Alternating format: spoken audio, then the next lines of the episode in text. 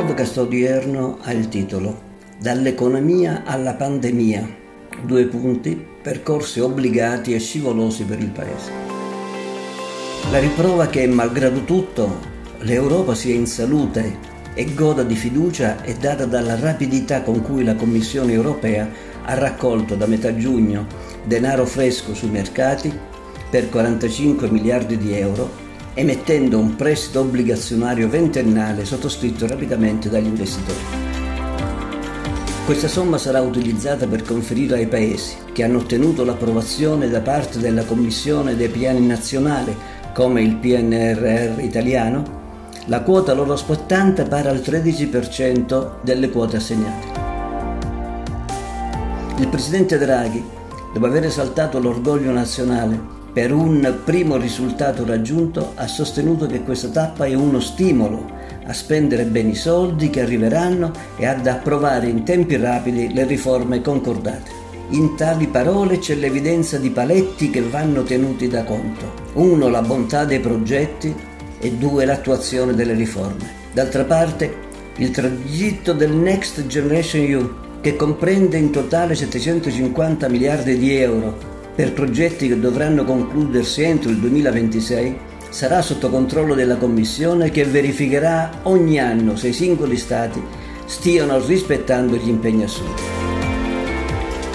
Oggi il Paese appare trovarsi in una situazione favorevole considerando i dati ufficiali contenuti nell'ultimo bollettino economico della Banca d'Italia la stima del PIL per 2021 sale al 5,1% dal 4,95 di giugno. Nei due anni successivi la crescita si assesterebbe sul 4,4% nel 2022 e del 2,3% nel 2023. Miglioramenti altresì ci sarebbero nella crescita degli investimenti pubblici e privati e della produzione industriale, nell'incremento dell'export, nell'evoluzione dei consumi con riflessi positivi sul debito accumulato. Il bollettino ammonisce però che le proiezioni di sviluppo dipendono dalla ipotesi che si consolidi il miglioramento sanitario nazionale globale, che prosegue il deciso sostegno della politica di bilancio e che si mantengano favorevoli le condizioni monetarie e finanziarie. Come variabile di incertezza mi soffermo sulla evoluzione della pandemia. Superato l'entusiasmo per la vittoria della nostra squadra di calcio ai campionati europei, si comincia a registrare un peggioramento della situazione sanitaria. Come era facile prevedere, gli assembramenti a causa dei festeggiamenti, che era impossibile controllare, hanno favorito la ripresa della circolazione del virus, facendo impennare la curva dei contagiati. Il virus è ormai acclarato, si sta diffondendo, toccando soggetti di tutte le età, prevalentemente non vaccinati. Oggi gli italiani, stanchi delle sofferenze causate dalle restrizioni, vorrebbero trascorrere una serena estate, in un contesto in cui bar, ristoranti, discoteche ed altre location di divertimento possono ritornare a condizioni normali. Vorrebbero che a settembre si riaprissero le scuole con l'insegnamento in presenza. Vorrebbero che l'economia accelerasse la sua corsa creando nuove opportunità di lavoro.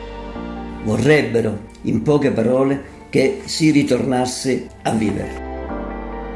Ciò non è impossibile. Per ottenerlo, però, occorre un atteggiamento generale responsabile ed un movimento di opinione pubblica che sostenga decisioni del governo sulla Green Card e auspicabilmente sulla vaccinazione obbligatoria. Questo percorso in certa misura è stato seguito da altri paesi con risposte positive. Da noi anche forze politiche insospettabili, che seguivo, confesso, con simpatia per la coerenza e l'impegno al servizio del Paese, sono fieramente schierate contro un tale necessario orientamento, ad onta anche di ciò che sostiene la scienza e coniando espressioni fuorvianti e pericolose come dittatura sanitaria. Cari signori, i giochi di bottega vanno superati dal momento che sono a rischio la tenuta sociale e il tessuto economico, nonché un sacro concetto di giustizia per cui non è giusto che a subire le conseguenze di questo atteggiamento stativo sia chi si è sottoposto a vaccinazione con senso di responsabilità verso se stesso e gli altri. Qualcuno di modesta lettura e di poca memoria si appella rafforzando le posizioni dei Novax parentesi, ma i cretini sono ormai cronici in un sistema in cui tutto sembra ammesso, chiusa parentesi, al rispetto delle libertà individuali, come previsto dalla Carta Costituzionale. Gli suggerisco di leggere l'articolo di Corrado Augias sulla Repubblica del 16 luglio, ultimo scorso, a pagina 26. Egli, con riferimento alla Costituzione, presuntivamente ferita dalla Green Card, richiama l'articolo 32 della Costituzione che recita la Repubblica tutela la salute come fondamentale diritto dell'individuo e interesse della collettività e garantisce cure gratuite agli indigenti. Nessuno può essere obbligato a un determinato trattamento sanitario se non per disposizione di legge. La legge non può in nessun caso violare i limiti imposti dal rispetto della persona umana.